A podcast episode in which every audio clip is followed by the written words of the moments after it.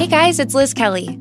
Throughout the month of December, the Ringer staff will be releasing their year end reviews covering the best and worst of 2018 in sports, TV, movies, music, and more. This week on the site, you can read Chris Ryan and Allison Herman on the best TV shows of 2018, and Chase Serrano and Rob Harvilla on the best albums of the year. You can check it all out on theringer.com.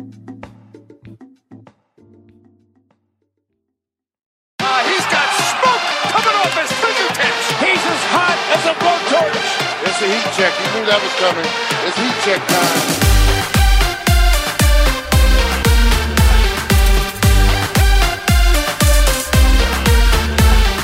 Welcome to Heat Check. I'm your host, John Gonzalez, joined as I am every week by my producer, Isaac Lee. How was your weekend, Isaac? What's good, man? Uh, my weekend was good. I did a lot of work.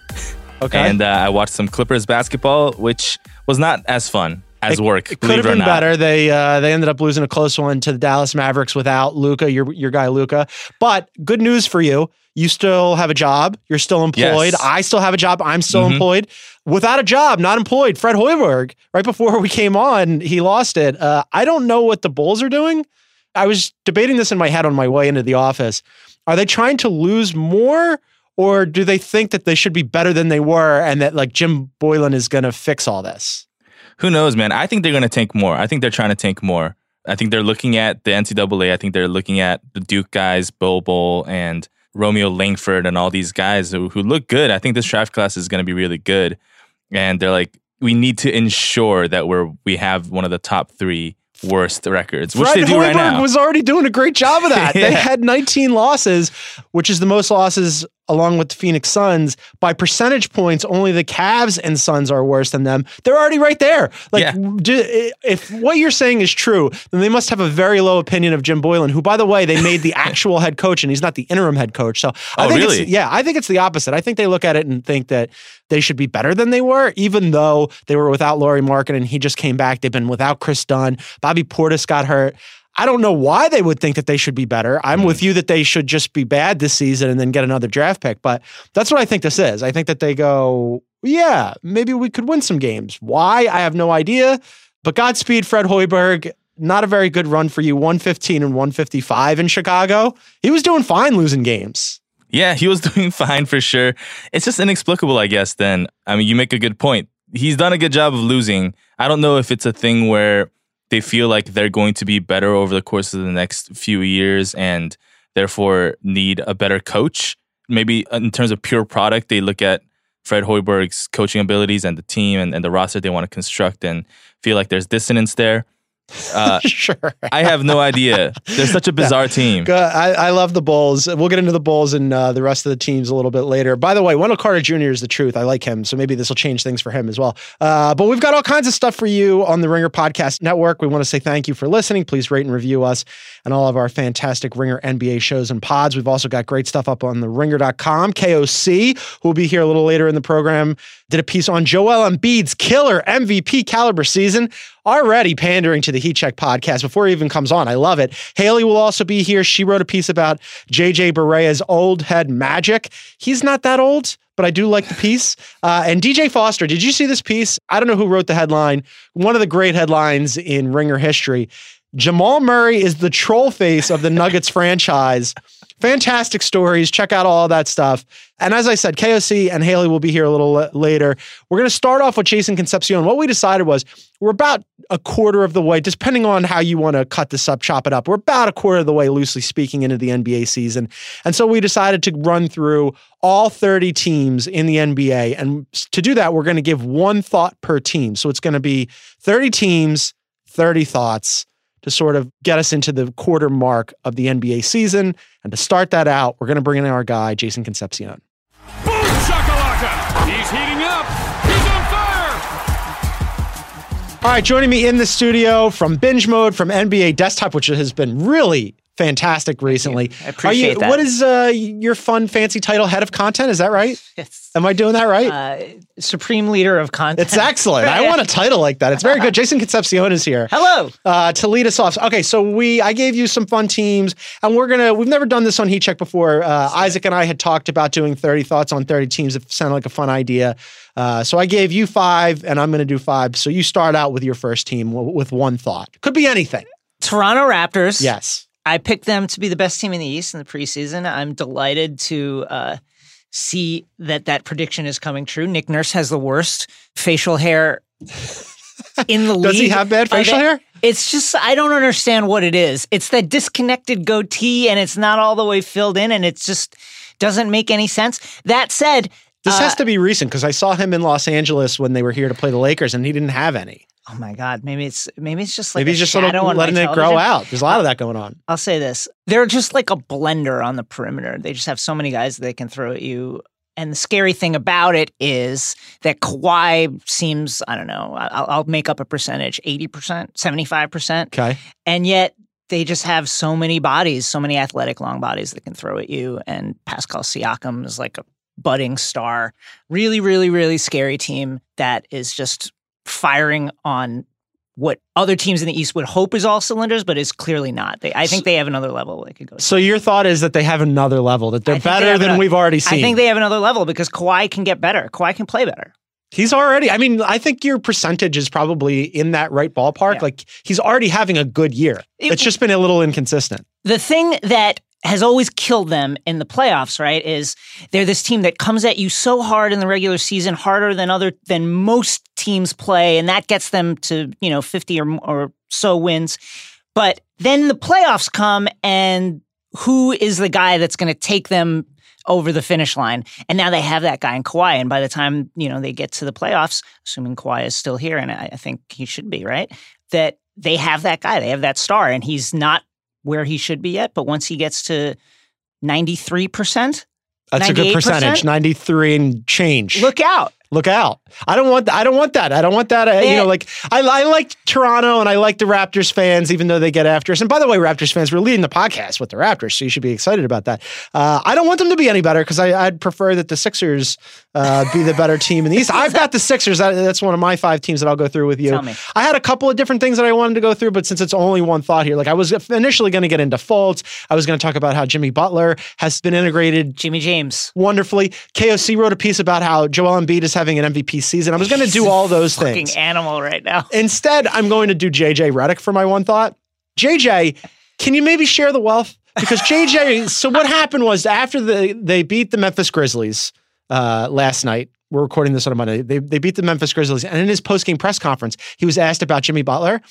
And he did the ringer proud by saying, Honest. like, hey, if you want to hear me talk more about Jimmy Butler, tune into the JJ Redick podcast later in the hell week. yeah. Fucking fantastic. However, here's my thing. He's obviously aiming for another Employee of the Month award. He's already got a couple of them, right? Unbelievable. A ton of them. I'm saying share the wealth. He's handsome. He's rich. Unbelievable. He's got a fantastic family. He's a great NBA player. I'm saying like maybe Jason Concepcion could be Employee of the Month. Maybe Isaac Lee could They'll be never give it Employee of the. Month. Vince Carter, new podcaster Vince Carter could be. Vince Carter hasn't even been here a month. He needs to be here a month. May, he'll be here a month and then he'll get it. But Okay. JJ doesn't. He's got it in a stranglehold. I'm saying pass the ball a little bit. I like it. That's a great, great take. He's great. Uh, my next team is Yeah, the give me one. Pistons. Dwane Casey is good. That's it. Dwane Casey is a good coach. And when have we ever seen a, a parting of the ways in this way? I mean, he's good. Yeah, He's a solid coach. I, I like him fine. Well, he's very good for what for what the Pistons have been Yeah, okay, doing fair, over the, fair, fair, over the course of the last few seasons. And it's just you rarely see a parting of the ways work out for both parties in such a way. Mhm. And it really appears to have. The Raptors, of course, just mentioned, are absolutely cruising. And uh, Dwane Casey has the Pistons looking like a surprisingly potent team Yeah, getting good minutes out of Drummond. Blake is reminding everybody that he was once a top five MVP candidate, and they're playing well. Blake looks great. The team looks good. They're in fourth place as we record this, solidly in the playoff picture in the Eastern Conference, ahead of the Indiana Pacers, just behind the Philadelphia Who, who 76ers. else are they ahead of? They're ahead of the Pacers, the Celtics. Oh, They're ahead of the Celtics. I thought they were the deepest team in the NBA. What happened to the Celtics? They're playing better. All of a sudden, Yeah, like, three, look- three wins on a trot. Be careful. I know. I, I don't want to. I don't want to. I don't want to poke them too much. Uh, the Hornets, the Magic. I mean, yeah, the Pistons. I wonder though. Like, this is obviously for the Pistons. Super, super dependent on Yes. Blake being healthy and Yes. and like shooting the three and Which like is- being good. Right now, all things are great for Blake. Like I I just like I'm I watch him through my fingers, right? I put my hands over my my face and I watch him through my fingers because I'm waiting for the other shoe to drop with him. It always does. Yeah, that's that is the thing. But you know, there's just less trouble you can get into in Detroit. I'm just making stuff up now. Sure. I guess like he broke his hand in Toronto, there. Who goes out? which is also a cold city. oh yeah, he did that. that was in Toronto. Yeah. But that guy's gone now. Yeah, he's gone. As long as he doesn't see that guy's face, I mean, he's gonna be his hand's gonna be fine. Yeah. Uh, what's my next team? I got the Bucks. I got the Bucks. Uh, the Bucks are very good, but here's my thought: this holiday season, if you're gonna have just one nutcracker, Ooh, make it Giannis Antetokounmpo. Oh my god. Who gosh. threatened to punch your boy that was unfortunate. Mario Hezonja in the nuts next time he sees him. I'm here for this. The most impactful two points scored ever. It was amazing. Mario Hezonja stepped through, dunk on uh, Giannis, and dunked on him so hard that Giannis fell down, and then apparently uh, Got threatened very to, angry threatened Mario with violence the next time To- should that happen. to his area. He To wants- his- to an area. Gonna punch him right in the nuts. He said. Can I get a Adam Silver? Where is uh, no fine? Does he get a fine for that? Nothing. Uh, you could just threaten violence on the manly parts of players in the NBA now, and that's just fine. It's fine. Nothing happens. I- Adam Silver. I think it's amazing. I love Mario Hezonja feeling himself a little bit and being in New York. like I love, I've always loved Mario Hezonja from the moment where he said, "Let Messi come see me," That was unbelievable. and and now he's really like he's just out there doing shit in New York. I want it. I mean, listen, two again, two points, and he's talking his shit. Mhm. Mario Hezonja, I should mention, is very is bad. he's terrible, but I really enjoyed this from him, Yeah. and uh, you know, shouts to him for just having that kind of swag to just brag on. Literally two points. And His only two points of the game. They were great two points, and and again, and that's why I brought it up. Shouts to Giannis for getting a little spicy. I like it. Oh, we don't we don't generally get this out of Giannis. I want more from Giannis on that front. Let's see. My team, Indiana Pacers. You got the Pacers. 13 and 10, about where we thought they'd be. They lost to Sac last game, the surprising Sacramento Kings. Sabonis, I think, is really the thing that's Has is- been is better. popped really Better than popped out. Miles Turner. Been he's been a guy. really popped for me. Uh, Miles Turner, quite disappointing, but Sabonis is just The opposite. an impact guy. Every time he's in, I don't know when the last time I've seen him miss a shot is. I don't, you know, it's like I, I watch the Pacers sporadically, but when I turn it on, it's like, oh, Sabonis is six for seven again. Super efficient. Five for six again? Like, what is going on? And this is all, you know, without Oladipo really being able to contribute more than uh, drinking a gallon of water on the bench. But can we take a quick uh, pause here for an Oladipo aside? Sure. He's busy. He's in the studio. He just pumped out his first album, VO. I can't believe that Did that's you listen His, to- you I must have listened I will it. just say this. I can't believe that's his first album. I guess he's just been dropping singles before this. Did you listen to it? I haven't listened to I it. I listened to the whole thing. There- Wait, I listened to the whole thing. what's the best track on it? It's fucking amazing. There's a lot of talk about love, you know, exploring love. He's got a track called Just in You and Funny Thing About Love. And he also talks a lot about sex. There's a song called just, what is just in you about? yeah, that about there- sex? There, a lot of them are. Lights on. He uh, promises to, and apologies here. This is if you've got kids in the car, take them out of the car. Uh, he promises to make it rain on that pussy. But my fa- there's another song called Forward where he talks about baby like a midnight limousine. I could fuck you all night long. I don't know what that means, but it's just like eight tracks of him singing a lot about sex and love. You know, there's not a lot of people doing this. This is a space that needs to ex- be mined for content. And I'm, I'm glad that VO Victor Oladipo is doing this. I'm excited about it. I am I am long been an avid aficionado of NBA players turned rappers, musicians, singers. So like from like Allen Iverson when he wanted to be Jewelz to oh Shaq, my God.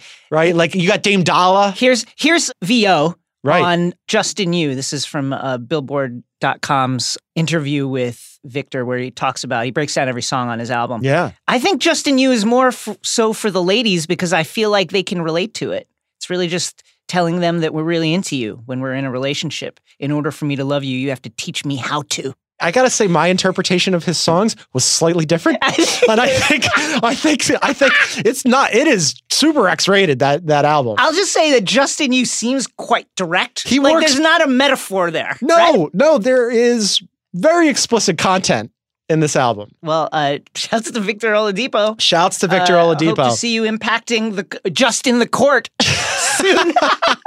it's really fantastic. You got to listen to it. It's perfect for desktop. Uh, I've got Hornets. I've got a question for my thought. yeah. Can Kemba be the best player on a playoff contender?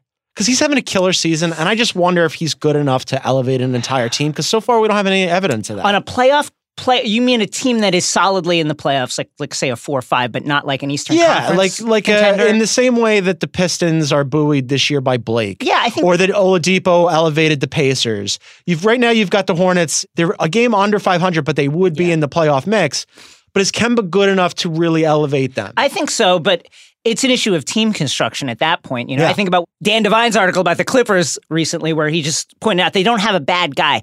If Kemba Yeah. was the best guy on a team of players who were just all not bad, if he was the Tobias Harris on the Clippers, yes, yeah. he would surely be the best player on a playoff contender. I think every time I watch him, I'm like, man, I wish he had a good teammate. I wish he had good teammates. I just I- wish that it wasn't, you know, like Kaminsky and stuff that he was throwing them. Like I want to see them play Bridges more. Yeah. They they Bridges at, looks like- at the beginning of the year they thought it looked like they were going to play Monk. Yeah. And then he's fallen completely out of the rotation. But uh, yeah, yeah, you're right. They've got like Frank Kaminsky and like one of the 12 Zellers. There's Yeah, some the, like- the Zellers and the Plumlees like keep multiplying. They're like Mogwai. You can't feed them after midnight. Uh, but like, fool. thank you. I appreciate it. But the rest of the team, I'm like, uh, like Nick Batum. Yeah, I I, used to love Nick Batum and he's not did. really a thing anymore. Nick Batum is a prime example of what happens when you when you earn yourself a a defensive reputation. A defensive reputation is great because it just never fades away. Yeah. It never goes away. When you are unable to score anymore, you get maybe a season and a half of everybody uh, giving you a pass, being like, "Ah, he's he'll, you know, it's the slump, blah blah blah." Yeah.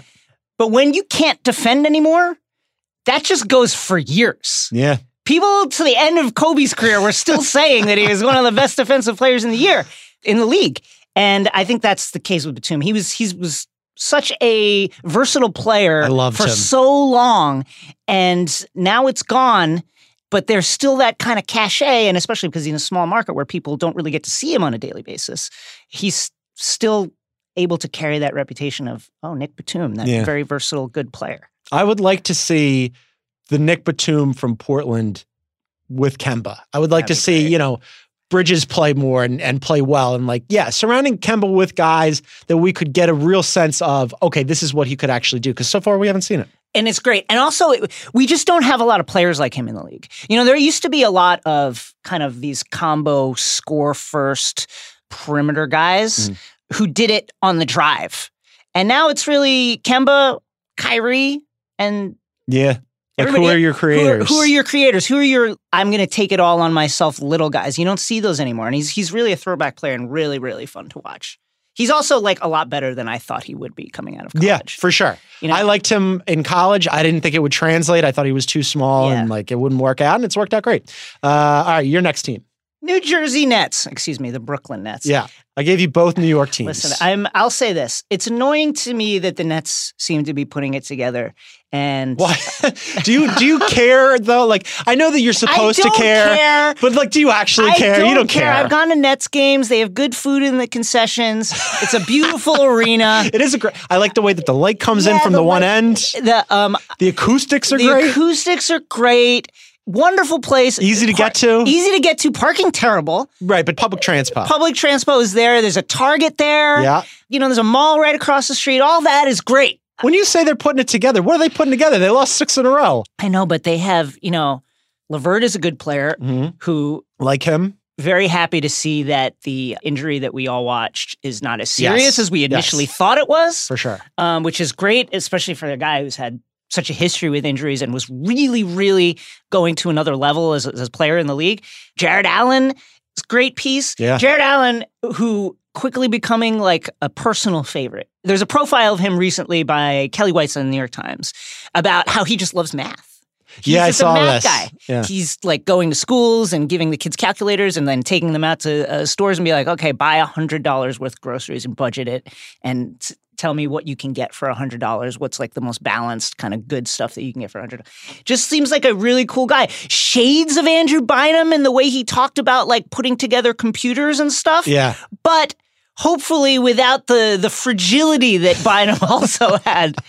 I, I, Andrew Bynum, remember uh, at the beginning of the season when he was supposedly working on a comeback? what happened to Bynum? We need to get somebody into the Bynum camp He's- um, like yesterday. He's out there putting, Bowling, put- salsa dancing. putting the latest graphics card in his top of the line Alienware PC so he can play video games. Do you remember after he got bounced out of the league where he just showed up at a Cavs game and he was drinking a tall boy? drinking a Do you tall boy and wearing like moccasins Yeah, and showing his ankles that were extremely ashy? It was not great. If I may be so bold, Yes. Andrew Bynum, come on NBA desktop. Please, let's talk about video games. Let's what do are you this. playing? I gotta. I, I want in this. Your, what's in your Steam uh, folder? I need to see him on desktop. anyway, that has Jared to happen. Allen is really fun. The Nets are fun, even though they're Same losing. record as the Knicks, which we'll get to in a second. That's fine. Uh, I've got the Magic. This is going to be number one in my three-part mea culpa tour. At the beginning of the NBA season, at the back end of Heat Check, we did something called NBA Sad Face. Yeah. and that was with Kevin Clark and Riley McAtee and our own Isaac Lee, where it was basically like their three favorite franchises: the Kings, the Magic, Yeah. and the Clippers have been historically sad facey. The Magic less sad facey this year. Kevin Clark very excited. He tweeted out and I and I clipped it off and I saved it that he was excited for the Magic to make the playoffs this season.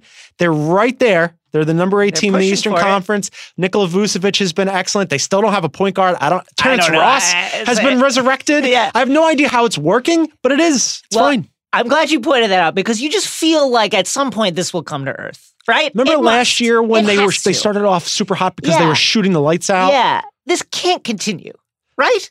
Terrence Ross cannot continue to be Instant offense. instant offense from everywhere, and they can't continue to be doing this with like a uh, point guard by committee Yeah. thing going on. It just can't continue to happen. Nikola, here's the other thing I was thinking about this. Vucevic! Vucevic is a killer, and it's just.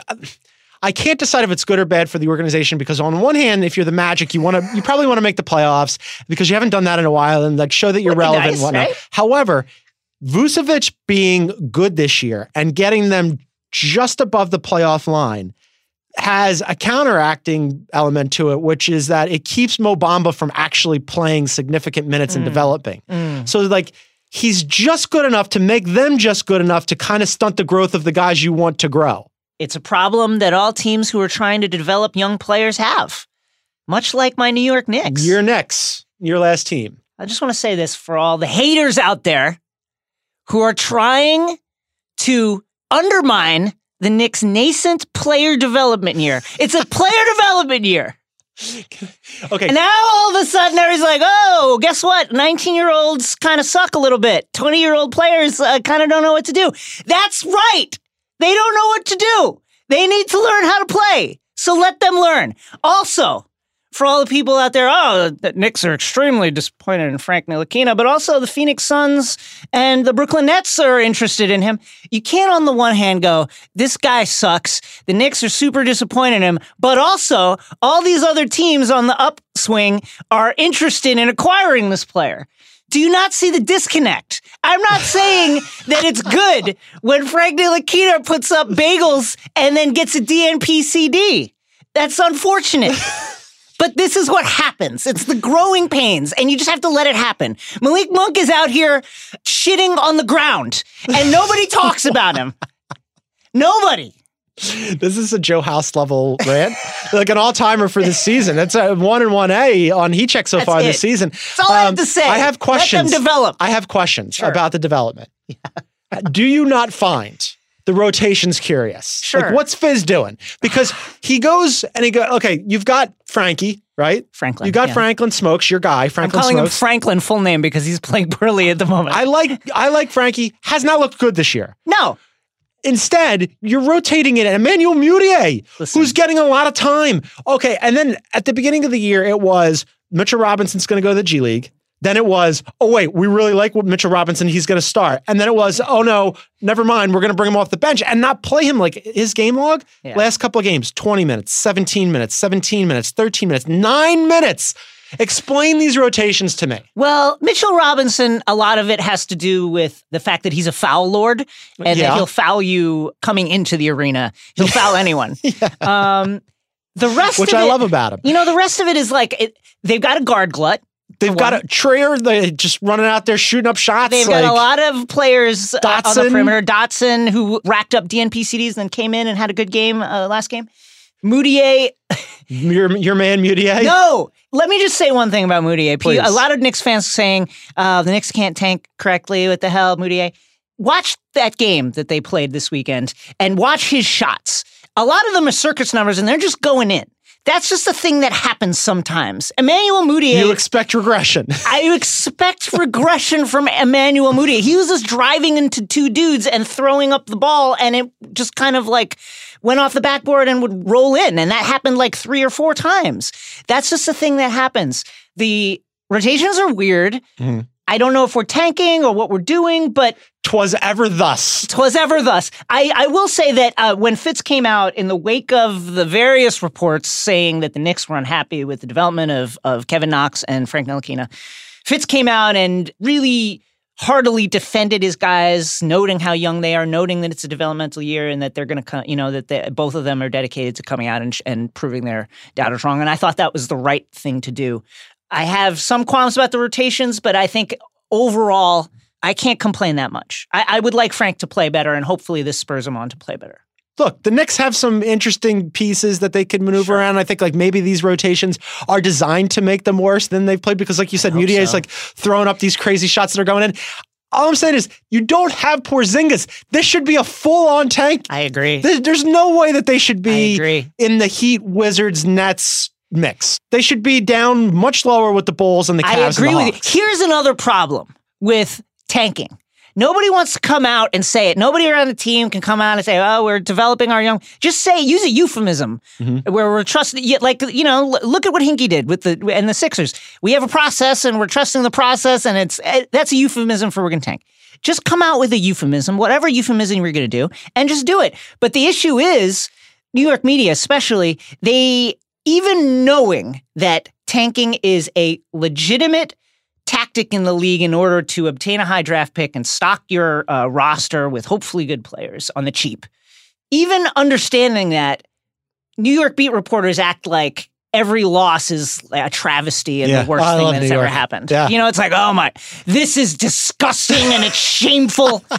How can this be allowed to happen? Players playing poorly, Frank Ntilikina not scoring. It's like, yeah, I, I wish he'd scored too, but guess what? We should be losing. Good, lose more. Do they have any pride? Yes, do, Yeah. do- when will wins matter again in New York City? I love that. I love that about New York because they actually care. Uh, my last team before we let you go because you have a lot of things to do. I don't think they do care. The Washington Wizards, and I fucking love them for it. Here's my thought. Ernie Grunfeld, GM for life. Just make it official. Has he not been GM? Just make it official. Make it like a Supreme Court appointment where you are. He's going to be Ruth Bader Ginsburg, The- the and he's going to be Ernie having like green juices, and he's going to be doing his exercises well into his 90s, and they will never get him out of there. Like John Wall. Like cursing out Scott Brooks and Bradley Beal saying that I thought that we had figured it out, but then all of a sudden we've regressed lately. And, you know, all the stuff that's going on with Dwight. Now, Dwight's probably out for a while. And this team, like they've got three guys who should make them good just by virtue of them being on the court together and Otto Porter, John Wall, and Bradley Beal. And they are not. And guess what? Like Ernie Grunfeld saying that he he's going to move everybody. What has he done? What has he done? This. What has he he's, ever He's done? given a lot of money to players who hate each other. Like that John Wall contract, where he's supposed to get forty-six Oh million and change is- in the last year. that is unbelievable. It has a 15% trade, kicker. The trade kicker. So this this It's was amazing. on ESPN recently. Bobby Marks Yeah. uh, wrote a story about this. The trade kicker. I actually sat back and like was like, whoa. I mean, that's like something you read from like some kind of illicit stock swindle or something. Yeah. Like it doesn't seem real. Yeah. Fifteen percent trade It's kicker amazing. on forty plus million dollars. It's an amazing. They'll never get rid of John Wall. Nobody will ever take that contract. That's like you can't. You literally can't move him. So Ernie Grunfeld, Unbelievable. I know that uh, House and probably Sharp, shouts to uh, Andrew Sharp and all of our Wizards friends probably want him gone. I want him there forever. It's so much fun, and I'm really enjoying this. They've never won 50 games. no, The They- Wizards have never won 50 games You know in that- Ernie Grunfeld's tenure as GM. Oh, it goes back beyond that. You know, it's been 40 years. 40 years since they've won 50 games. It's unbelievable. It's incredible. Ernie Grunfeld. Uh, That's what I'm saying. It's like it's like uh I think he has compromat. I think like he has in- a P tape. I think he has a Leonsis P tape. he's shooting the moon. It's like in hearts. Yeah. you can't do this. It's the opposite. It's, like unbelievable. if you tried to do it, you couldn't do it, and he's doing it. And, and bless Ernie Grunfeld. Uh, that's our first ten teams. You should listen to him on binge mode. You should watch him on NBA Desktop. What else? Anything else you want to promote? TheRinger.com. It's a great website. It's an excellent website. You can read him there as well. as Jason Concepcion. You killed it. Yeah. All right, that was Jason. We love when he's on the program. He's always excellent. Before we get to KOC, a quick word from our sponsors. Today's Heat Check is brought to you by Zoom. Video conferencing has changed the way we do business, fewer long distance trips, and more FaceTime at the click of a mouse. And in 2018, the clear winner is Zoom. Zoom delivers flawless video, pin drop, clear audio, and instant sharing across any device desktop, laptop, tablet, mobile. Share anything with anyone a Word file, a spreadsheet, a presentation deck. Zoom is everything you always wanted video communication to be with some amazing features you didn't think of but you'll wonder how you live without them. Visit zoom.us to set up your free account today. That's zoom.us. Meet happy with Zoom Video Communications. And now back to Heat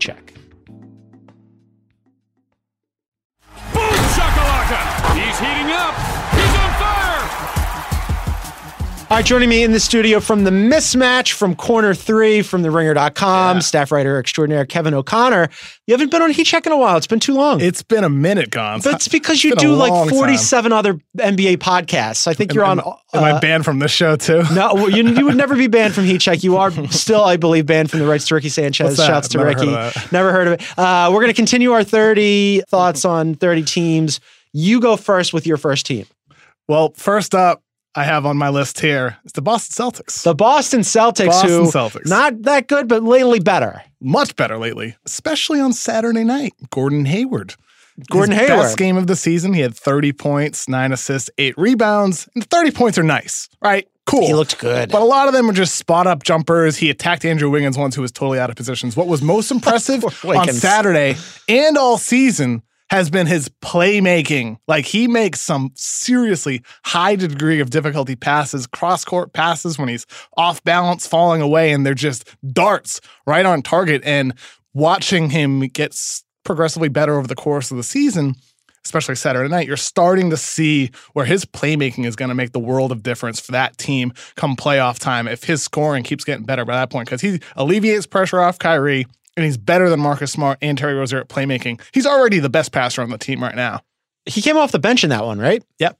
Six man of the year if he So keeps how, how do you feel about that? Like, do you think that that's a better look for them uh, where it's like, all right, he didn't look good at the beginning of the year, and they were sort of forcing him into that lineup. And he was trying to obviously, Mm-hmm. it's going to take some time for him to knock off the rust from the injury to feel good about himself. Yeah, it looked like he was still hesitant in terms of like being able to take contact and really going full speed like we used to see with Gordon Hayward. So now I think like playing him with that second unit might alleviate some of those problems. For sure. I, I think it makes sense. It just makes sense for this team to have the Marcuses, Marcus Morris, and Marcus Smart in the starting five. They got now. that dog in him. Yeah, Yeah. I mean, you know, maybe that changes at some point during the year, but I think staggering Kyrie and Gordon Hayward just makes sense logically. And I think it doesn't really matter who starts as much. I mean, Brad Stevens has talked about that before, but That's who you're closing with, Yeah. right? Who's your main five? for sure, at this point, and I, I sometimes wish Gons that like when we talked about NBA, we talked about finishers, like who are the guys you want to fit, want to Right, finish games yeah. more so than starters because starting doesn't matter. Right, right. Markelle Fultz started this year. He did. He doesn't start Sorry. anymore. He's busy. We, we already did the Sixers. Sorry- sorry to bring that up. Right. Uh, rub salt It in just the doesn't matter. It's about finishing. That's what Uh, matters most. I liked it better when the Celtics were bad and confused, and I hope that they revert to form. But uh, Brad Stevens probably going to figure it out. Uh, my all right. My first team is the Bulls. Bulls. They Look fired at that. their the, coach the today. Bulls fired oh their coach. God. I'm going to do a continuation of what we had at the top of the show. Why? Shoulder shrug? Question mark? Like if they're trying to lose and tank, they're doing, already doing a pretty good job of it, right? I mean, like they're five and nineteen as we record this. They've got as many losses as anybody in the league, same number of losses as the Phoenix Suns. Fred Hoiberg was Hmm. doing a fine job of tanking. I think, and what I said to Maybe they could Isaac, do better. Well, that's something I'm going to say later for another team. uh, well, I said uh, to Isaac that I think that they think that they should be better. Which why? Yeah. I texted a couple of executives this morning, like, why? What's the timing here? Right. And the common response from a couple of them was this well, with Larry Markkanen coming back, Marketing back, Dunn back eventually. Yes. Portis got hurt. They had some guys out. Well, maybe with Lauri back, maybe they start winning a couple of games, and then it's harder to fire the coach then if that's something you want to do anyway. So do it now before Lauri gets back into you know ninety percent of what he was last year, then eventually hundred percent, then hopefully better than he was last year. Then maybe you start winning games, and then development is obvious because development has occurred for some of the young players, including Lauri last Yeah, year. yeah. Wendell Carter this year. I love Wendell Carter. I mean, like they have a lot of solid-ish reserves, you know, reserve quality players on their team. That I don't think So- Hoiberg's a bad coach. So what you're saying, what I'm hearing you say from talking to executives is that you, you want to do it now so that you don't get prevented from doing it later, which indicates to me that they wanted him to go. They did. But if so, if they wanted him to go, like I think I don't know why are you why'd you even bring, bring him back this year? I don't know. I don't understand that. I Strange really, timing. I really don't. It's very odd timing, and I think Hoiberg in the right situation could be a good coach. All right, your next one. Next up, the Miami Heat. There's one thing that sticks in my mind when I watch this team, and it's just this Winslow. And the reason You love why him. I used to love him. Not anymore. And that's you're part, out. That's part of the that's Ah, part of the conversation. breaking news here. Like Winslow shoots forty six point three percent in the restricted area, twenty nine percent from mid range, thirty two point seven percent from three. He's these are these are scoring. bad numbers. He's scoring 0.69 points per possession in the half court, according to Synergy, and that's not nice. It's gross. It's a very gross, filthy 0.69. In Not, not the good kind of filthy. Yeah. Not the cool Yeah, kind. it- it's worse than Frank Ntilikina, worse than Draymond Green, worse than Josh Saxon, worse than Markelle Fultz, worse than Super Mario Hezonja. Winslow stinks on Tell- offense. And Tell like- me that you're out on him now. well, I, here's the thing, right? When I watch him play, I'm thinking about how much I loved him pre-draft. I had him ranked second for some time in the pre-draft process. Yeah. I think about how the Celtics offered four first-round picks to the Hornets Yep. to take Winslow at the ninth pick, and Michael Jordan said no. no, because they had to get Frank Kaminsky. Frank Kaminsky. And I think about how different the league would be if that trade were accepted, right? Yeah. You would have a situation where the Celtics draft Winslow, the Hornets lose out on Frank the Tank. Oh no. right, but they have all those picks. Yes, and they have all those picks, and then maybe the Heat draft like Devin Booker or something like that. Just to think about how one decision could have changed everything in the league. And I think about that every time I watch Justice Winslow just fail on offense and do pretty good on defense, though. Are you out though? I'm pinning you down. Yeah, I'm out You're on out. on offense. On offense, I'm out. Defense, he's still solid, and his passing is pretty solid too. But his offense is really bad, dude. It's really, really, really bad. I like that you were whispering about it. I also like that you broke that news on Heat Check and not the mismatch. Because that's where you come to break news. You come to Heat Check. You do the other shit on whatever that's on the mismatch. You come to break news here. Uh, my next one is who do I have here? I've got the Cavs. Uh, I like that. I don't have a lot of sure. Okay, uh, I don't have a lot of thoughts on the Cavs I like beyond the this. I want to say congrats to Kyle Korver on his prison break, getting Oh, out of there and going to Utah. Much better spot for Kyle Korver. 37 years old. You do not need to be on a rebuilding bad Cavs team that already fired their head coach and is going nowhere fast. Mm. Good for him on getting out. I'm happy for Kyle Korver. He's a good dude. He's a way underrated player for his career. He's had an excellent career. And actually, like, he's perfect for the Jazz. So I'm glad for him that the he's gone 14th ranked team in the West, the Utah Jazz. Isn't that amazing? It's crazy. It's crazy. But I'm happy that he went out there. So that's Yeah. that's my Cavs thought. Uh, your next team. We're going to finish off the Eastern Conference with your last team. the Atlanta Hawks. Their offense ranks last. Their defense ranks 19th. Their team sucks. Yeah. They're horrible. Yes, this is true. And that's a good thing, though. That's a good thing, right? But they gotta be worse, right? Because wins are losses for this team, and losses are wins. And then when I They're think of- already pretty bad. they're really bad, but they can be worse. And see, here, here's why. Here's why, guys. Okay, tell me. I- When I watch these bad teams, and you know, like you mentioned, Cleveland, Mm-hmm. Chicago, Atlanta, I'm looking at the draft odds, and sure, this year with the flattened odds, the three worst teams have a 15% odds at the number one pick. But having the worst pick is still an advantage because if you have the first pick, the worst you can pick is fifth. If you have the third worst record, you can the worst you can pick is seventh. So there's still an advantage to being the worst team in the league. Just Yeah. because the odds are 14% doesn't change the fact that being the worst is still better for that situation. so in that Hawks, Bulls, Cavs, Suns convo, They're all all on pace to win below 20 games but I'm saying race like, is on. but where do you think the Hawks fall in that like race to the bottom? Um, Although the Bulls have evidently have designs on being good. I who knows. Phoenix is in the toughest conference, of Mhm. course, right? So I think that makes them the worst, but they also have the best player on those four teams, Yes.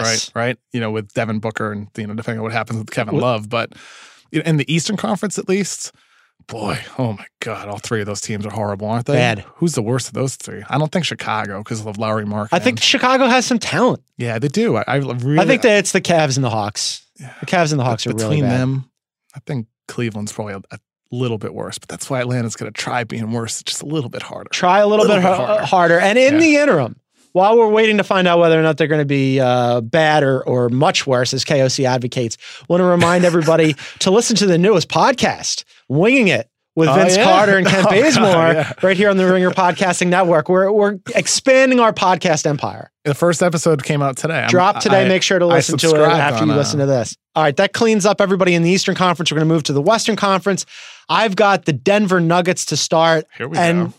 KOC, like, they're just good. They're real, like Mm. they don't have Will Barton right now, and I think like when they add him back in, and people sleep on Will Barton, but he's like a, he's another piece that they're going to add into this. They're in a deep sleep They're- for Will Barton. yeah, I mean, like they have they have a team right now in the same way, and we'll get to the Clippers. Isaac, just wait a minute. Uh, they have a team where I look at them and I go like, they're just a professional, good, quality basketball team. They've obviously got a killer in Nikola Jokic. Who, you know, defensively he has his lapses, but offensively is just a virtuoso as a passer. Is Mm. Oh one of the greatest goodness. big passing big men. And I just look at them and I go, Ever. they mate. are Ever. legit. I expect them at the end of the year to be in that one, two, three top tier of the Western Conference. You know, the funny thing is with Jokic, is his three point shot isn't falling right No, now. it's not. He, I mean, even he can be better. Uh, You know, already this season, he's obviously passing the hell out of the ball and Yeah. he rebounds like a maniac, but he's shooting only 31.6% from three. And, you know, that's closer to his numbers in his rookie year and sophomore season. But last year, I thought he made a leap, 39.6%. I'm curious to see if, if he returns to that level from last year or if this is just who he's going to be this year. But either way, he's, a, he's amazing. Amazing. I got the Golden State Warriors gons. And with this team, it's just interesting watching their post ups. You know, the Warriors have never ranked in the top half of the league in post scoring, uh, once during the Steve Kerr era, but they use it a lot for playmaking. And this is something I wrote about in my column last week on The Ringer, and and Ethan Sherwood Strauss wrote about it on The Athletic. Because with this team, it's weird because, like, whether it's Draymond Green or Jordan Bell, and especially Kevin Durant, sometimes they throw the ball to the post, and the guy doesn't even look to score. Yeah. He's just like surveying the floor looking for a three For other shooter. opportunities. Yeah. Yeah, it- it's really interesting, and I wonder how. Is said how much of that is system like established system I think because that's the way system, they play. yeah. And but then also there's an, a personnel component to it too, right? Because the bigs that they have, and I and I'm not using Draymond as a big here, Yeah. but like the other bigs that they have have not been good. Kevon Looney and. Bell and those guys like Yep. they haven't been good. They they haven't been useful. A- Absolutely. I think that's certainly part of it where those guys may be actually better passers and scorers. And I think a lot of it is is just the nature of the league. Uh, another team, I remember a couple years ago, Brad Stevens talked about using Evan Turner like that, right? You Right. know, it's a source for playmaking, not a source for scoring, right? Marcus Smart is used the same way now, just in that role now. Gordon Hayward as well, like we talked about earlier. And I wonder how when DeMarcus Cousins comes back, He's a guy who, over his career, can pass the ball. He's had good assist numbers, but he's a score first guy, like an aggressive Yeah. score first guy. And I wonder how this clash of styles works out. How will Boogie adapt to this Golden State style of play where it's pass first from the post, not score first? I think if we know anything about Boogie, it's that he's just going to get along great. He's so accommodating. He's going to accommodate them, and uh, it's going to be kumbaya. They're going to have a great time. The Warriors are are already having a fantastic season chemistry wise, and that will continue. it could work really well though, because Boogie can pass. He He, can. can. pass. He's a great passer. I- I'm excited to see how that works. I out. am too, actually. Uh, all right, my next team is the Clippers. As I mentioned earlier, with the Magic, mea culpa on not believing in the Clippers, but I want to seed. I don't have a thought here. I want to cede the floor to the gentleman from Los Angeles, Isaac Lee, who will give us a thought on the Clippers. Hey, um, listen, they still have the best record in the West. I just want to start off the bat saying that they still hold the best record in the West a week after they have obtained it from the Golden State Warriors. And they are tied at first with the Nuggets, tied for second best in the whole league, tied with the Bucks and the Nuggets right underneath the Raptors. And all I care about, honestly, though, is that they're better than the Lakers This is for a, now. This is a good season for you. I mean, however you slice it, like they lost to the Lukaless Mavs uh, on Sunday night, which sucked. Yeah. But on the road, these things happen. that was a, it's the that was a DeAndre Jordan revenge game. Like I, am not going to put too much stock into that. Uh, they have a road back to back tonight against the Pelicans, which is a schedule loss. So Tough one. Probably going to lose this one. Probably going to fall a little. I'm not a delusional person. Like I don't think that this team is like the greatest team assembled in history. Like if anything, their ceiling is the George Karl Nuggets team or maybe the Budenholzer Hawks. Like an overachieving regular season team that's not going to do much. They don't have a star. We've talked about it a million times. Divine wrote about it. A rock solid team with no star. Corey Maggette last night, by the way, I don't know if you watched the broadcast, but Corey Maggette, who's a color commentator for the Clippers, he tried to do this thing where he was like, Tobias Harris, a star is born, and try to like push him as a star. He's not a star. I love Toby. He is this He's year, though, star. Isaac. So far this He's season, really- on- on the Ringer, we're doing a thing where it's like the top 25 players just of this season. Yeah. Like only looking at this season. So Tobias far this Harris season, belongs yeah. in the top 25 No doubt in about it. numbers, just for this season. doubt numbers, you look at the box score, you think he's a star, right? If you watch the games, I watched every. I think I've watched actually every single one of these games this year. I feel like Gallo has more of the star mentality. He wants the ball. He wants to score. Same with Lou. Toby's kind of uh like a very, very, very good role player who's going to stuff the stat sheet. I don't know, man. Yeah. He's killing in pick and roll. He's He shooting the he is. three like over 40% yeah, right now. he's he's very difficult to defend. I like him, I, I th- and. I've always thought that he was underrated. Now I think that he's getting some. Maybe that's why Isaac like looks at it through a different prism. Like if you're expecting him to be a star, now you're probably expecting too much. But like, yeah. he's now pro- exactly what you said, KOC. He deserves to be in that top 25 that we'll have later on in the ringer. And I think he's properly rated now. People are waking up to the fact that Tobias Harris is good. I think I know what Isaac's trying to do. He's just trying to diminish Tobias Reverse Harris' curse. value. So, Reverse so, curse. so may, maybe yeah, maybe it's easier to sign him next summer when he's an unrestricted free agent. He's going to get. I mean, I mean, wait, that's actually a crucial point that you're making is that he's in a contract year. He's playing for a, a big contract. He's 25. He's going to be good for at least the next five years, which um, he's going to get a good big contract out of this year. And so are a lot of these players. We only, I believe, only have like four players in the payroll next year. Um, we can like renounce Avery Bradley's contract. We Well, only have better like do that now. yeah, we only have Lou and Trez and Gallo and Shai. By the way, I Harrell's believe. had a great season. Oh my God, Trez has been incredible. He's been really good. It, it- it's funny with him. Like there wasn't a market for him this summer, which is why you know the contract was only two years, six million per. But I wonder if you're a team out there, it's like, geez, what we missed on this guy. I'd like to We see missed. him. I'd like to see him be better at the free throw line because he gets the line a ton. And he, you know, as bigs go, he's okay. But I'd still like to see him like closer to seventy percent. follow. Uh, maybe he can replace DeAndre Jordan on the Mavs next year. Yeah, there you go. Uh, all right, your last five for the Western Conference KOC. The Oklahoma City Thunder. Mhm. And this is just really a general observation that they have the number one defense in the NBA this year without Andre Robertson, their best defender, and it's because of a lot of the other guys they have. You know, obviously Steven Adams and Paul George, they're star players, but their depth. Jerami Grant has been outstanding. Hamidou Diallo, a Mhm. rookie, a rookie second round pick, has been really good. Jerami Grant really has been good, man. even two-way player Deonte Burton, even he's been pretty solid on defense. Like they have done a good job of accumulating talent in places that you don't usually find it, and it's contributing early on for them. Where are you on Schroeder? I've liked him before the season. Like I want to pat my own back for Schroeder after I got it wrong with Melo and with Dwight Howard. Yeah, well, the he's, Schroeder, he's been really good for been them. Good, yeah. I mean, I think Schroeder at one point maybe he was a little overrated, then he became underrated. Yeah. and now he's you know Properly showing, showing rated. what he, yeah, he's Yeah. properly rated. He's showing what he is, and he's an inefficient scorer who sometimes lights it up. And when he tries on defense, he can be pretty solid on that end. What do you make of Russ's uh, three point shooting deficiencies so far? Is it just like he's he's gonna? I mean, like he's heaving and they're not going in really. I mean, he's shooting the way it feels like sometimes Russ haters see him. yeah. right? I mean, he'll find his shot over time, but he's still never been a good shooter. He's just right now, he's just been really bad. So really, right, really bad. right now they're uh, just a tick behind the Nuggets and the Clippers in the Western Conference, just a tick ahead of the Warriors. Where do you see them falling ultimately? you know, mm, I wonder how much they can sustain this defense over the full season, despite everything I just said. Right? I mean, for Paul George right now, so much of the responsibility is on him without Robertson, and then Diallo missed some time as well. I just, I just wonder how long they can sustain this as their schedule gets harder in the coming months. They I don't want to say they've had an easy schedule because they're in the Western Conference, but they haven't had the most difficult schedule in the West yet. Um, I wonder how much they sustain this over the duration of the season, but their defense is still going to be top 10. Yeah, it's but been really but it needs to be number one if their offense doesn't pick it up over the course of the year. I just love the Western Conference. There's so many teams that are in the mix. We went through a bunch of them. My last one before we let you go for the Western Conference is a, a team that I've talked about quite a bit here at Heat Check, the Memphis Grizzlies. Verno! Let me say something. Here's here's my thought on the Memphis Grizzlies. I'm going to give you not even just a thought. I'm going to give you one word: respect.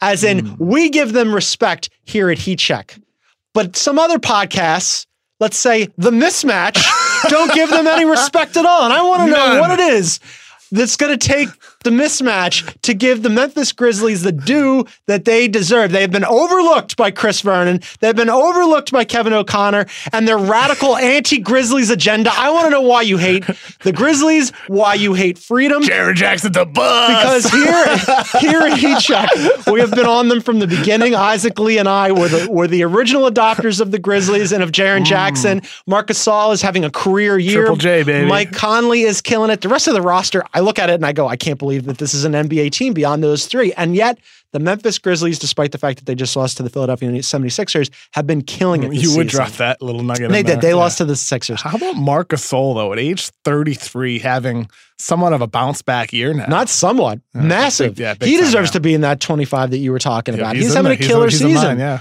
I mean, he's playing at both mm-hmm. ends of the floor. And Jaren Jackson, I think, the more I watch him, the more I think like Luka has gotten all the publicity for the rookie class As- this year, and rightly so. Yep. If Luka wasn't around, if he had taken one more year and stayed in Europe, I think we'd be talking about Jaren Jackson a ton more because he's doing it when he's not in foul trouble. He's a killer. Yeah, he's um on both ends of the floor too, right? It's Yes. very, it's very unusual to see a rookie defend this well. Defend the rim yeah. and shoot threes. Yeah. That's a very rare thing to find. I, I I mean I'm sure over the course of time he's the youngest player from this draft class I believe Still Um, 19, yeah, right? he just turned 19 in September uh, the following will get better over time as it does for most big men he's a smart kid a hardworking kid that should improve over time someone like him with the fourth pick even Kyle Anderson a signing that was kind of blasted or kind of you know chuckled at this summer he had a game the other week where he just really made things hard on Kawhi Leonard the entire game he's been pretty good for them They're okay. They have three guys who have been good, and they have uh, the rest of the team where I still don't understand it. I love it, but I don't understand it.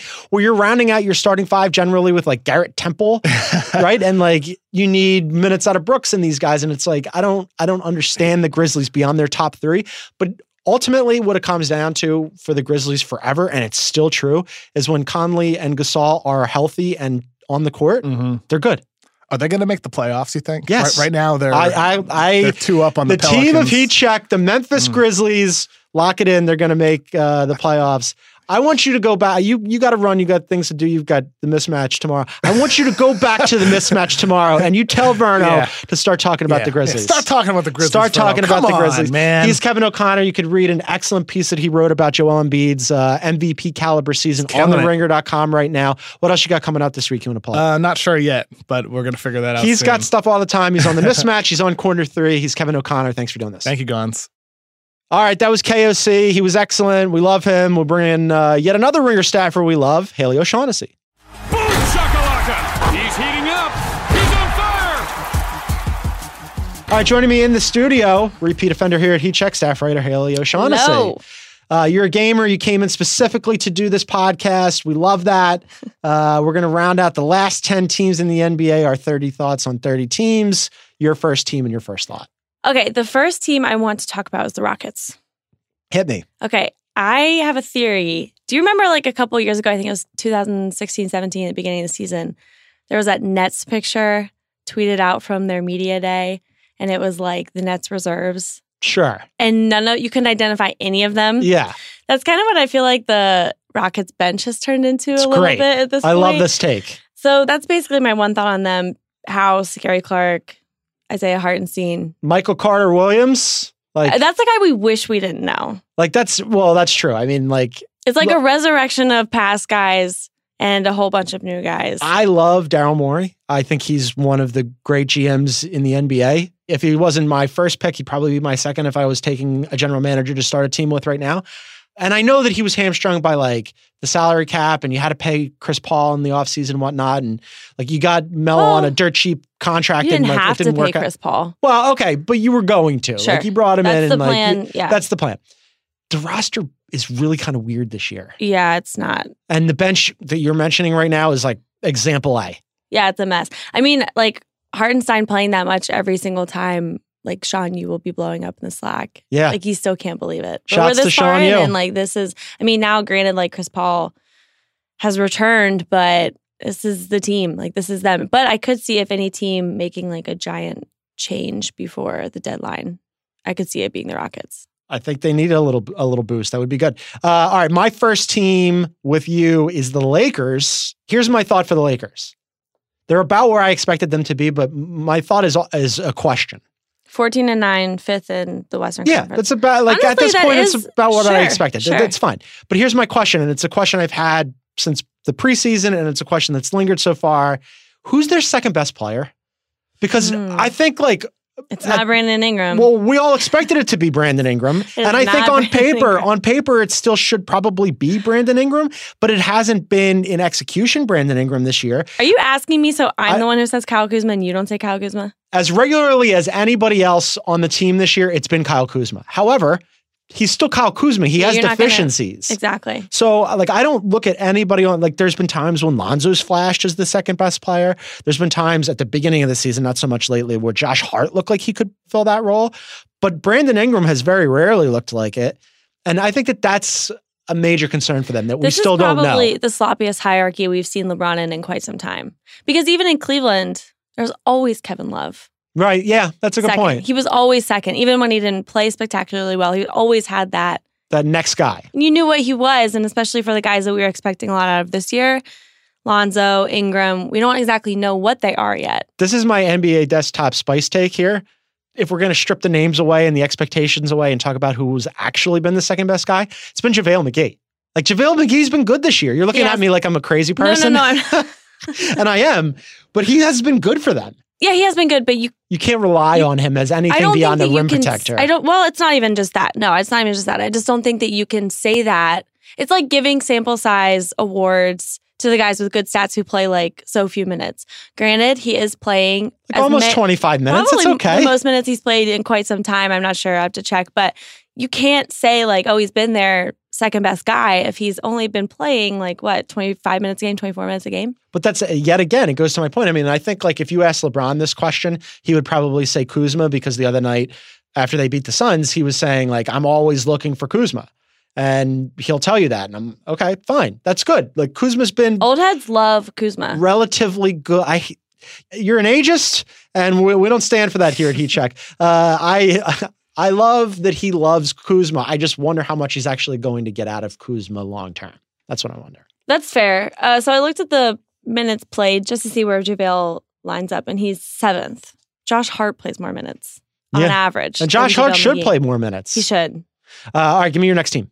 My next team is the Jazz. Mhm. The Jazz have the offense I thought that they were going to have at the beginning of last season. Okay.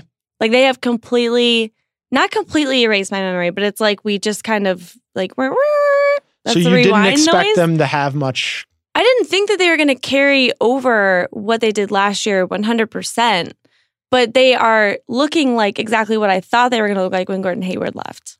Which is Not great. yeah, not great. Your guy Don Mitchell, There's not many my guy Don on- Mitchell. He checks Don Mitchell. I love him. Let me give you a little Yeah, hit me, hit me, hit. Donovan Mitchell is a career late season starter. He has slow starts. He did it in college, and it's it's across the board, but it's like mainly if you need to focus on it on shooting. I think he was especially slow last year. There was that one point I remember that's always because Danny was editing one of my pieces, and I was like shitting on Lonzo's shooting. Right. I think I was like maybe about where we are right now into the season, and he was like, "Yeah, but you know." Donovan's shooting worse than Lonzo right now. it's an eye opener. Yeah, I mean, and it's always been this way for him, and he's just too hard of a worker, and you know, he, he relies so much on like his physicality, which is not going to just go away. That will come, and that's why also I think that uh, They need it to because if they don't, I think that they will be a much better team at the end of the season. But I just think that like the hangover expectations Yeah, right now as we will rec- not come through. as we record this, they're in that Pelicans, Rockets, Kings, Spurs, Wolves, Jazz. They're all br- pretty much bunched up. Uh, Pelicans, Rockets, Kings. Spurs, Spurs. Wolves. They're all they all have 11 wins, uh, which puts them second to last in the Western Conference ahead of the Phoenix Suns, who are just absolutely abysmal, and uh, as we expected. I think part of this is the Jazz have been on a really killer schedule lately. They've been traveling a ton. They've been on the road a ton. They've had really difficult opponents. I know that Palo wrote a piece saying that the Jazz haven't been good this year. I still am accounting for schedule and then also, as you mentioned, not shooting well. And they just incorporated Kyle Korver, who should give them some offense off the bench. And I think ultimately Donovan Mitchell will look more like the Donovan Mitchell we saw last year when he was in the conversation for Rookie of the Year. Didn't didn't win it because he didn't deserve to win it. His Rookie of the Year was in Philadelphia, but he had a really good year. So Isaac, is this door unlocked or can I just leave? Just now? going out the window. She's going out the window already. Uh, all right, my next team. I've got the Kings. I've got the Kings. Uh, this is the third part of my mea culpa. I apologize for not believing in the Clippers. I apologize for not believing in the Orlando Magic. That's so weird. I just did this super long apology on group chat to the Memphis Grizzlies. we love the Grizzlies. We just did a whole thing about the I was Grizzlies. like actually sobbing a little. It was really sincere and heartfelt. I, And and that's what we like. You're very genuine. That's what we like about you. I didn't believe in the Kings. I'm not sure that I I still believe in the Kings, but they're definitely better than I thought. I don't think this has to be an apology. I don't think anyone believed in it. I didn't think Riley knew that they were going to have this record. This is my thought though on the Kings. I love that the Kings have a little Wizards West to them in that they're like they're just slightly dysfunctional. The Wizards are super dysfunctional. The Kings are with the battle between Dave Joerger and assistant general manager Brandon Williams, who he kicked out of practice last week. He kicked out an assistant general manager, which generally, like if you're trying to get fired, that's a good way to do it. And there's been rumors about whether or not the Kings front office wants to get rid of Dave Joerger, but maybe they can't because they're playing too well. That's like if Sean Fennessey came in here and you were like, "Hey, I need you to get out." It would no, it would be it would be like Chris or Juliet, right? Like one Yeah. step down where I'd be like, "Hey, I know you're you're in the boss tier, but get out." right? Because I'm doing a podcast. That's madness. That's madness. Yeah, but what if the podcast was going really well? It never does. That's There's the never any danger of that. There's never any danger of that happening. This is why I love the Kings. Like, yes, it's been fun to watch De'Aaron Fox, and their rotations are weird and It's fine. not even just fun. Like it would have been fun if he was this guy last year. Now it's like it's feel good. Like it's almost rewarding, and rewarding might not be the right word because like I was not a fan of his last year. But it's nice to see somebody who we were Could so be the Kentucky who I, Louisville thing. I, I don't know. I'm gonna get to the bottom. I get of that. over it. I get Um, over it pretty quickly. But that's not really why it's I'm nice big to see them. it. It's nice to see a guy who had a really rough start now like Play be able- better. be able to play his way and play better. Yeah, and I'm happy for Riley and the whole bit, but really, I just want them to keep at each other's throats because when the Kings are weird, it's so much fun. All right, your next team. Okay, I have the Spurs. So, like you just mentioned, did will you run through that that Western Conference glob again? It was the yes, at the the back of the pack with 11 wins is Rockets, Kings, Spurs, Wolves, Jazz. Okay, so out of that entire group, you know, the Spurs have a lot of their same issues as those teams. They've been sliding downward. They're, you know, maybe they have offensive problems. They have a lot of injuries. I think that out of all of those, the Spurs are the least likely to make a major change. Not entirely that they won't make a trade. I'm not sure, but I mean their play style, which has been critiqued a lot as, Yeah. as a reason why they're losing, is not going to change. Papa's not suddenly going to say, let's just double these three attempts Right. that I've been resisting my entire career. I don't think that they're going to bring in some kind of reinforcements. I just I feel like if anything, they're going to be the ones that the waiting game plays out on, and hopefully they'll have some of their injured players back. I think that Dejounte Murray being out has hurt them a lot more than anyone thought. But I just wonder, like, so we've always expected Spurs exceptionalism, right? Like, they've been good forever. I mean, they've been good for like Yeah, there's almost that stat where it's like in the last however many seasons they've only been on a losing streak for like 55 days. Have Yeah, you seen that stat? It's it's insane. Like, but so what I wonder about the Spurs is even if they like, sure, Dejounte Murray can help them. well, no, but that's like, the thing is like, Like, now what are we actually Murray- expecting out of the Spurs? I think that that's the thing we maybe at the beginning of the season that was we fail to realize is that Dejounte Murray does have to matter to them because he is their starting point guard. They don't even have Tony Parker anymore. You know, like next up they have Patty Mills, who they need to fill other roles. Interestingly, they've been okay offensively. They are 10th in uh, offensive rating. Defensively, they've been less good. Uh, they are 29th in the league, which gives them an upside down point differential and negative net rating. So that's really like, yeah, I'm with you in that their offense has been weird and they've been trying to carve out like some sort of advantage in the margins by shooting, you know, twos and like operating that DeMar DeRozan, LaMarcus Aldridge mid-range game, which is strange. Yeah, but also but they've like, been okay offensively, defensively, that. they've been terrible. yeah, yeah. That's the, I, I, guess just wonder what we're going to get out of them. and the lesson of Demar because he has been playing well Yes. is that maybe you shouldn't try to change a player. And that was what we learned with LMA last year. You know, is is Pop was came in the, and he was like, I tried to change who he was as a player, and it didn't work. I don't think that those guys are changing. I think they're very set in their ways. I think this offense is going to be set in its ways. So I think if any team is going to be better, but we don't expect it down the line because there aren't any major changes, any major roster shakeups, or you know, this guy's on the bench, or all of a sudden like we are shooting a bunch of threes. I think it's the Spurs. I like it. All right, my next one is the Wolves. Here's my Wolves thought. Free Dario. Like Thibs, what are you doing? You made a trade. First of all, Robert Covington has looked absolutely excellent for them, and I would go Robert Covington greater than symbol Andrew Wiggins, not just for that team, but writ large. Like Robert you're Covington is underrated. He's a good two way player. He's better than Andrew Wiggins. He's been playing better than Andrew Wiggins. I love that uh, he's Thibs' kind of player on that front. That's fine. But the other guy in that trade, Dario Saric, is useful, and he's barely playing. Like he's coming off the bench, he's playing 22 minutes, and that's it. Thibs refuses to utilize him, and I don't understand why. Like, free my guy. Critique Tom Thibodeau's minute management. It's weird. It's never been done before. Nobody's ever critiqued Tom Thibodeau for that. And it's also weird that I would seize upon a former Philadelphia 76er and advocate that he gets minutes. But Dario is a good player. And I thought, like, when he went there, yes, I know that Thibs is like loath to ever use his bench. And like, if he could only play five guys, it'd be like a video game where you like take off like fatigue. If he could only play five guys, he would do that forever. But you've got a guy who can like be a playmaker, who can knock down outside shots. Yes, he's slow of foot, but he's like a much better creator and passer than I think people realize. And he's wasting, like he's wasting his talent. He's wasting my guy. Yeah, I know. There's other players too, like Okogie is not playing as much as he should.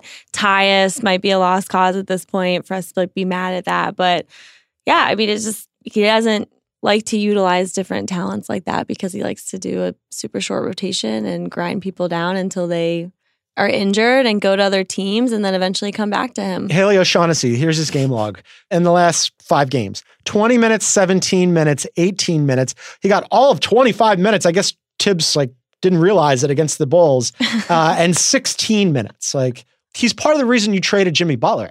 Like, what are you doing? Right, right. I don't understand it. And also, if you want to keep him around, you might want to like put him in the game. All right, give me your next team. The Blazers. Blazers are in a rough skid too. Pretty rough. Their defense looks awful. So awful. Like so awful that I remembered last year and then I remember the season before and I was like, wait, why did I ever just so easily forget the season before? Like their defense was They were real- terrible then. Yeah. That was like the butt of every joke I made. But they And were then- good defensively last year. And they've sort of they've fallen off this season. They're 21st in defensive It's rating. really bad. Have you watched uh I love the Portland Trailblazers. I watch them all the time. They, really they've bad. lost two in a row, and uh, they've lost uh, seven of their last ten as we record this. And you're right. Like, shouts to the Ringer curse. Paolo did a piece about how like continuity is king with the Blazers, and like just keeping their core together has made them relevant again. And then they proceeded to slip from first to now seventh in the Western Conference. So we still got it, gang. But yeah, their defense has not been good. I will say that I really like their bench still. And I'm not giving up on them. I love Evan Turner. Anything Evan Turner related, I'm in on. I love Do you know how much he loves Christmas? Have you seen his Instagram? No, should I follow him on Instagram? Yes, you should follow him everywhere because he's hilarious. But He's great on Twitter. he goes crazy over the top for Christmas and like puts up trees and gets decorations and the whole bit. So I'm on board with that. That's not over the top. That's like normal Christmas. No, like he he does a lot He gets on social media. He does videos and like he's wearing hats and festive sweaters and the whole bit. Right now, I'm hearing like all mandatory Christmas things. So I'm, I'll have to look into this. Look but- into it and tell me what level where he falls on the Christmas spectrum. As a as a Christmas uh, advocate, I think he's he's in the upper he's he's in the upper percentiles. All right, my my next one here. I've got the Suns. I was really excited about this, and I'm hopeful that it will continue because Devin Booker just got hurt, and we'll see what, like how badly. But it looked like he has a hamstring injury. Before that, he had a toe injury. He's constantly like dinged up.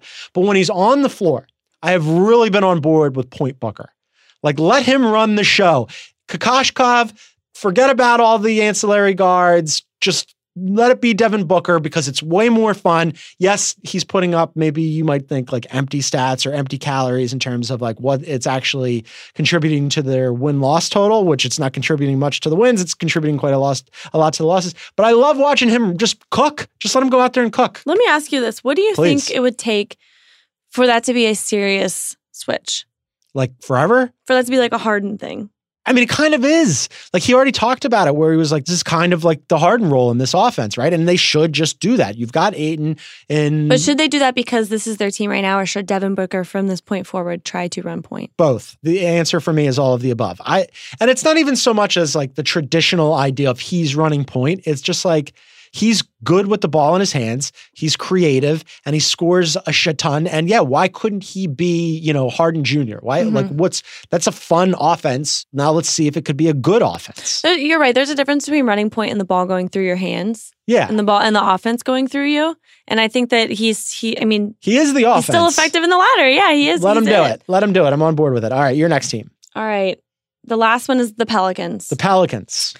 the Pelicans need to hope and pray that the injury bug stays away the rest of the season because they cannot afford that all already their huge issue or their huge critique is that they don't have enough surrounding AD and Drew.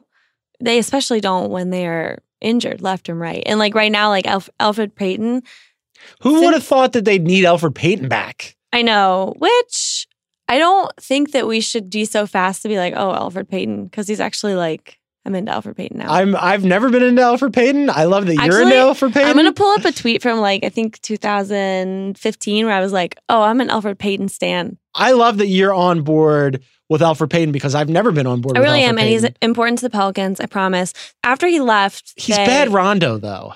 Like I know I know he's younger Rondo. Maybe he could pull that off, but uh, I, I Okay, like I I have my doubts about Elfrid Payton when Elfrid Payton was jettisoned by multiple teams. I'm not saying Elfrid Payton is great. Okay, I'm not even saying he's Rondo, but he could be useful. but he's useful. They do Have need even people. bad Rondo is useful for this team. Yeah, yeah, and I think that's I, I think you touched on something there that like they need more. They right? are a they need more. They're like a the when you go into the pantry and you need something to put on this chicken and you are looking desperately and you like randomly remember that one time on Food Network that you saw like someone put maple syrup in something. You know what I mean? Like that's the don't. Pelicans. This is a very twenty something take. I watch a Uh, lot of tasty videos. Yeah, no, I'm like what I'm saying is like the Pelicans are literally this weird collection and everything has to be there. what I got out of that was that you need to go food shopping and uh, really like do. get some more stuff in, in the house. All right, last one. We're gonna round out our 30 teams with the Dallas Mavericks. Do a whole thing here about Luka or you know how he's playing with Dennis Smith or the, the Mavs in general being in the playoff mix. We're not gonna do any of that because uh, recently here at the Ringer we did something that's exceptional. And it's uh, Hallelujah, half of which was created by our esteemed producer, Isaac Lee. Isaac Lee, can we play the song, please?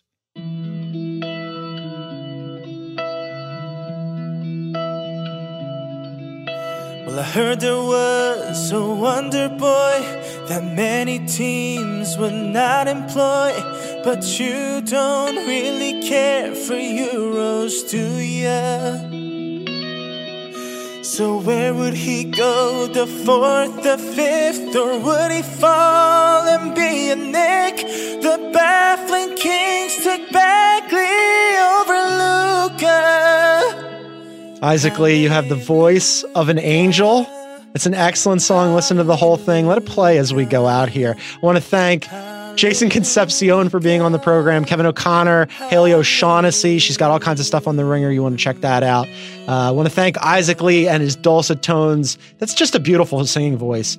Uh, you can check out all of our NBA shows. We have Heat Check every Monday, The Mismatch on Tuesdays, Sources Say on uh, alternate Wednesdays, Group Chat Thursday, corner three on Friday. We will be back next week, gang. Isaac, play us out. And he led the break, it wasn't fair. His step back three flew through the air. It fell and Dallas traded up for Luka. Hallelujah. Hallelujah. Hallelujah.